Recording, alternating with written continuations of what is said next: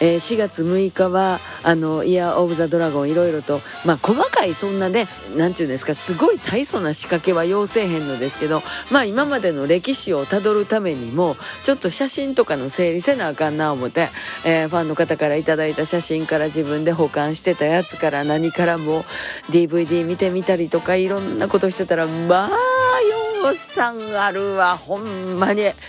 ねえもうびっくりします。ね嘘でもね2000年前後ぐらいからずっと音楽活動をやってますからその前のアマチュア時代とかもういろいろ足したらもうえらいことなんですよ。これどうやってまとめたらいいんですかってね。誰に聞いたらいいんですかってねそういうことなんです。まあいろいろわさわさしてますけどとにかく一日一日頑張ってやっております。寒いけどね皆さん頑張っていきましょうね。また明日。また明日。Just what I missed. Oh, please do something. Got the time and the place and the place and the time I know.